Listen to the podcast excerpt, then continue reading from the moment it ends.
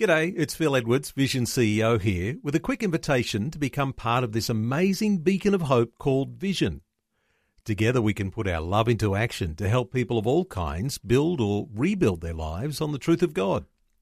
Please consider the part you can play during our upcoming Visionathon appeal, remembering that it's your support that makes Vision possible, including this podcast.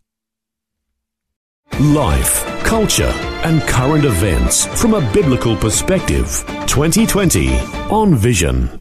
Well, there is a very exciting Indigenous project underway to produce a documentary that is going to premiere nationally this NAIDOC week on free to air TV, on NITV, and online via SBS On Demand. And it's scheduled to go to air on the 3rd of July. Matt Blythe is a filmmaker based in far north Queensland and is behind the documentary called Our Yolngu Story of Faith. Matt is joining us to talk about the film and about the airing coming up on the 3rd of July. Hello, Matt. Welcome along to 2020. G'day, Neil. I'm pleased to be here.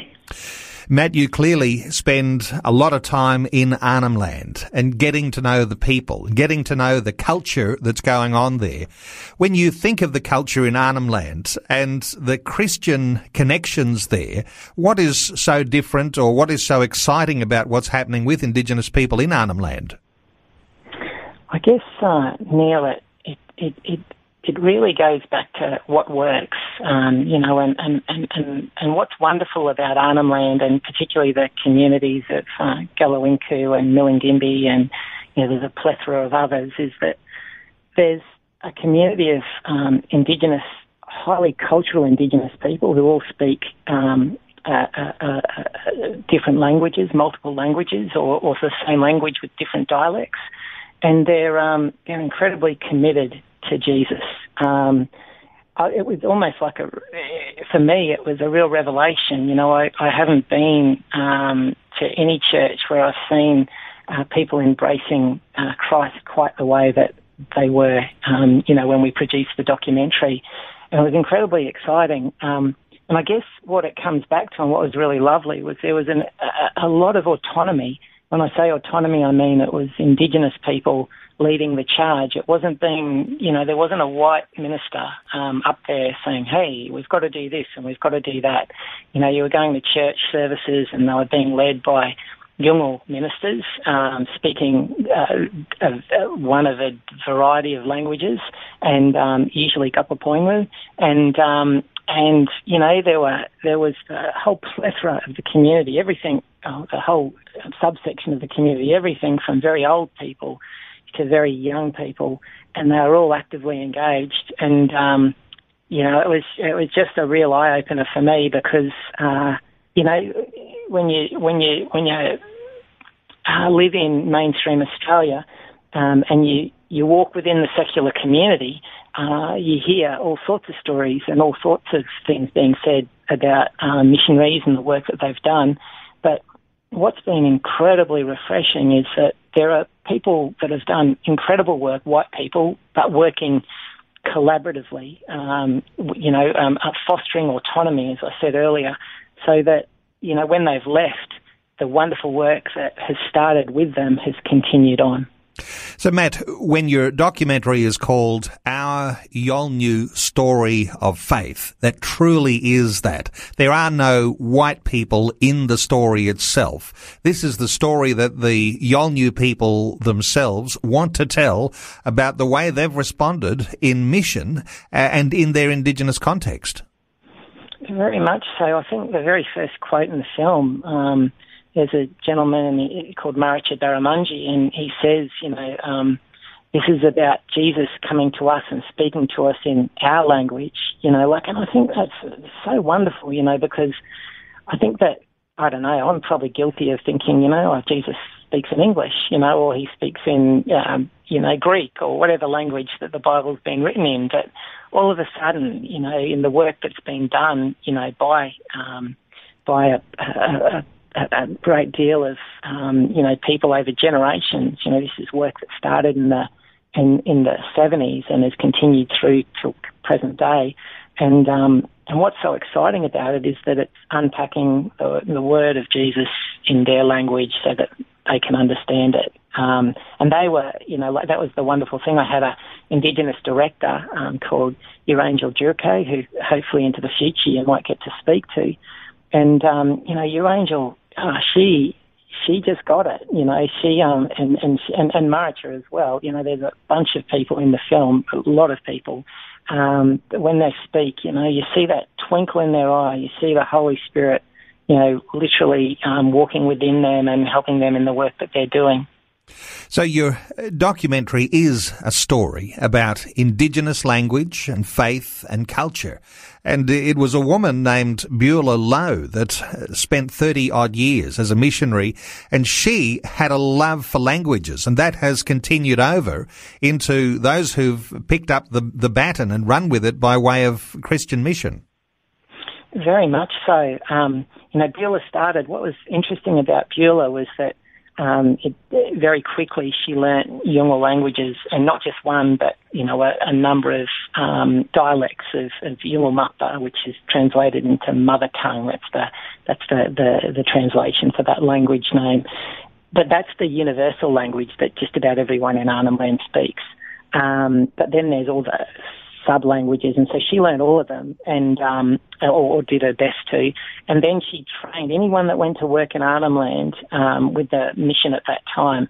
They had like I think every two months from memory there was an examination that they had to undertake and pass. Um, and it went right up until the late 70s. And so at that time, when you're speaking about education in schools, you know, it was being conducted primarily in Yolngu language and then um, once the kids, you know, understood the educational culture, it then transitioned into English, and then they learnt beautiful English, and um, and and and to write not only in English but also to write in their particular dialect. Um, and so, yeah, it was. It, it's been a incredible, um, you know, for me, you know, having worked in Arnhem Land a lot, it's been a real eye opener um, because you, you'd go into these communities, and I've worked in a lot of them over the years, um, and you'd speak to old people, and they'd speak this beautiful copybook English, and with these with that lovely Indigenous sort of um,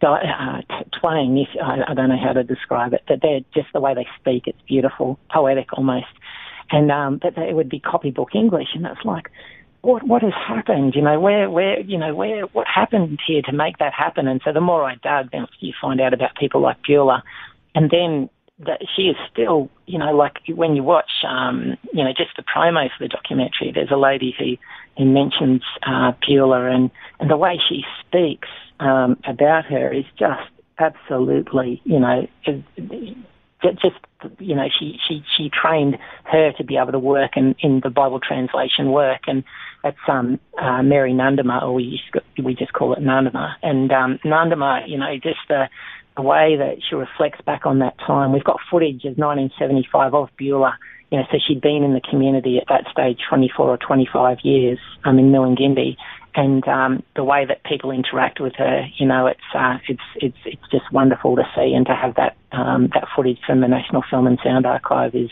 is a gift. Matthew Blythe is our guest. He was co-director of this new documentary, and the other director, the main director, was Urangel Jurake and uh, she directed the film, but under some of Matthew's guidance. So it truly is a Yolngu production. We're back with more in just a short while. We're talking about an exciting new documentary. And there's something very special about this documentary because it is called Our Yolngu Story of Faith. The director of the documentary is Urangel Jurake, and co-director is Matthew Blythe. Matthew is with us today talking through issues to do with the documentary. He's with Millstream Productions, but we're talking about this documentary set in Arnhem Land and is talking about the story of what has happened in Arnhem Land uh, since Beulah Lowe spent 30 years as a missionary and developed a, a local Bible.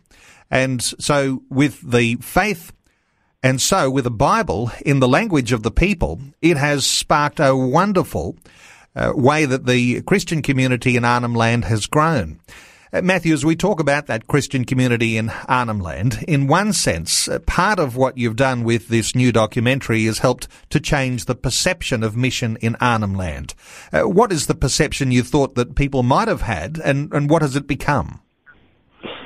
I guess, um, you know, with the way the media is um, you know, currently in Australia, there's all sorts of um, aspersions cast upon, um, you know, the work of whoever it might have been, you know, working with Indigenous children. And what became evident uh, when we when we you know commenced production on the film was that was, or even just research, was that that was anything but the case um, in Arnhem Land or in, in, the communities that I was working within. And I'm not sure about everyone, but the people that um, were the language champions, if you like, the Beulah Lowes, uh, etc., um, they were just, they were family. Um, and that's a really important thing, you know, like when you go to work in Arnhem Land, um, there's an adoption system. You can't, um, because of the way everything is structured, you, you can't work there unless you're actually part of a family group. And then there's a whole hierarchy of how you behave in particular circumstances, who you can talk to, who you can't talk to, um, et cetera, et cetera. Matthew, when we think of uh, Indigenous people in communities around Australia, what you're saying is in Arnhem Land, uh, the elders in those communities are very aware of the challenges. And so are therefore looking for uh, new and good pathways that young people can follow. And of course, uh, when it comes to Christian faith, uh, the good work that's gone on before is is moving and uh, influencing the next generations. Very much so. I mean, the last speaker in the film is a, a, a young fella called Ricky, and um, you know, Ricky had a, a, a very um, he, he was he was on a path to destruction, you know, well and truly um, in a physical sense, and and um, you know, he engaged with um, the work being done by you know the elders in the community, and um, and it turned his entire life around. I think Generation Fire was also um, involved in that. Um, you know, so it's incredible to listen, you know, or to see Ricky speak because he's got clear eyes. He's got a twinkle in his eye. He's got a pep in his step, and you know he's um, he's he's just turned his whole life around. Um, and I guess that's the thing, you know, like governments spend millions of dollars, millions of dollars every year, um, tens of millions, you know, hundreds of millions of dollars, you know, trying to come up with solutions to some of the complex challenges that are evident with Arnhem Land, um, in not just in Arnhem Land, but Indigenous communities across the country. Um, what was a real epiphanal moment for me was to see that here was a mission that was working to keep language strong. So anywhere where there's been Bible translation, you can guarantee that uh, Indigenous language is still strong because it had a reason to be, and it was it was it was uh, it was a champion, if you like. Um, and then it went on from there, though, that you know all those wonderful things that Jesus brought to the table in Indigenous culture, um, those things are also highly valued. You know, respect and love and honesty. All of those things are things that were were, there. You know, before um, missionaries entered Arnhem Land, and that's something that a lot of people, you know, don't embrace or or, or think, you know, that, that, that it may not have been um, been there, but it, it certainly wasn't. Well, so so the Bible has been and Jesus' word has been a really great fit um, and and it's being it's, it's being used in culmination with culture now, um, which is fantastic because it's not assimilation. It's it's it's saying you know great we've got our culture, um, but we've also got Jesus, and um, and when you put the two together, you know you come up with a, a you know fantastic solutions to pom- complex challenges, but you also have a wonderful way to walk forward into into the future. I think you're describing uh, something of the priceless value of having Bible translation in Indigenous language because the way you describe it, I mean, sometimes people think of the white missionary coming and trampling on culture, but of course it, it never is usually the case. Uh, but where you've got missionaries that come with a intent to translate the Bible into indigenous language, then the people have the opportunity opportunity to meet God uh, on their own cultural level. And you've got this wonderful indigenous rising spirituality which connects with the God of the Bible and those values are then perpetuated. And so you've got the Bible being the tool that's used to actually maintain culture. Is that the way you would sort of describe the way that culture is affected by having the Bible in those indigenous languages? I think I think so, very much so. Um, you know, there's, um, the communities that I've been working within are, are the real hub of culture, you know, within Arnhem Land. Um, and uh, yeah, I, I read somewhere recently that something like 80% of um, people from those communities identify as being Christian. Um, that's a that's that's pretty good. And then when you when you then go to those communities and you go to a church service and you see such a lot of the community turn up, because I don't know, like I, I don't know about you, Neil, but you know when you have a need for Jesus in your life, um, it really sharpens the edge. You know, it makes you it makes you put that foot forward to to want to attend church, to you know, to want to say grace, to to want to pray. That's what I was seeing. You know, like um, and again, I, I just want to reinforce that I was only a conduit. You know, this is a very much a Yolngu story, um, and you know, a Yolngu director in Yolngu language, um, and so it was just really a wonderful experience because I believe the Holy Spirit, you know, has w- walked with us just about every step of the way with this project. We have had so many, so many enormous challenges. Um, a friend of mine said to me the other day, uh, you know, it's like a Red Sea production. You know, at times you can't go forward and you can't go back. You just have to wait and you know pray that there's going to be a way, an answer to to a particular um, challenge. And and every single time, uh, you know, it, it's come, and um, and it's been in ways that I never, ever, ever would have um, ever would have expected. And um, and the best of all has been that you know the film has been very much um, championed by the, the people that have participated in it. It is an inspiring story of the Bible being translated at Galiwinku, told in indigenous language, their words about their strong faith in God, and even with a director coming from uh, the Yolngu people. Matthew, as we talk about this documentary, and it's going to air on the 3rd of July on NITV, and then it'll be available for people to watch uh, on uh, SBS on demand. But you're already talking about a second documentary, but you're going to need a bit of extra funding to make that happen. What sort of things do you think uh, people who might be interested in reaching out to Indigenous Australians uh, might like to invest in your film? Oh, I mean, there's a series of great stories like this. Um, there's one from the Pitlands, um, which started, you know, a number of decades ago as well. And, um, you know, so that's the next one that we would like to produce. And um, then there's also the Creole Bible, um, and I'm sure there's a you know, a number of others. Um, so it'd be, yeah, just wonderful to continue um, sharing these stories um, in the fashion that we've started. We've got a really good, I guess you could say, we've developed a lovely formula, and um, it'd be wonderful to to continue in that vein.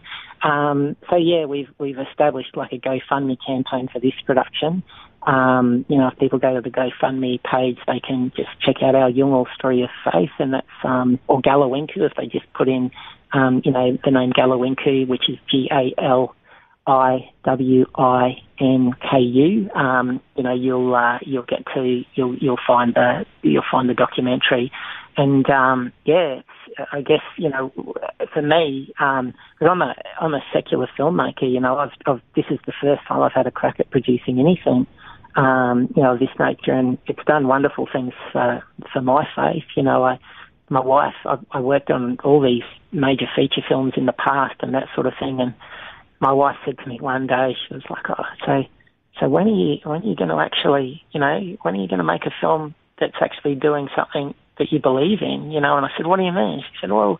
You know, I mean, here you are. You go to church every week, and um, you, you you you say grace every every meal, and you know you pray with the kids. But you know, when are you going to use the skills that God's given you to do something that is actually going to give something back? And um, that's how this started. You know, like it started with my wife. You know, just digging the digging me in the ribs a little bit, I guess you could say. And I think there's a story there um, for everyone now. There's a, there's a point there for everyone. Um, you know, what what God given abilities have, have we been given uh, that that that we can actually put into play that is actually going to do something you know, is actually going to do some of Jesus's work, if you like, and help him out. Um, not that he needs any help, but you know, um, be the, you know, just just to reach out to others, and because that's our job. You know, that's our job as Christians, and and um, I think that's why this film is as rich as what it is, because I didn't go in there thinking, oh, you know, well, here's here's the story, and you guys are going to tell me what, you know, you guys are going to say this, this, this, and this. It was I had absolutely no idea, and um, and it was as fortuitous as anything that the story even got commissioned. You know, like I I put in multiple um, submissions to NITV to produce stories. Only one got commissioned now, and and that was our Yolngu Story of Faith, and and um, we spent months, uh, months upon months, you know, um, getting this story, you know, to a point where it's ready for the Australian public to see.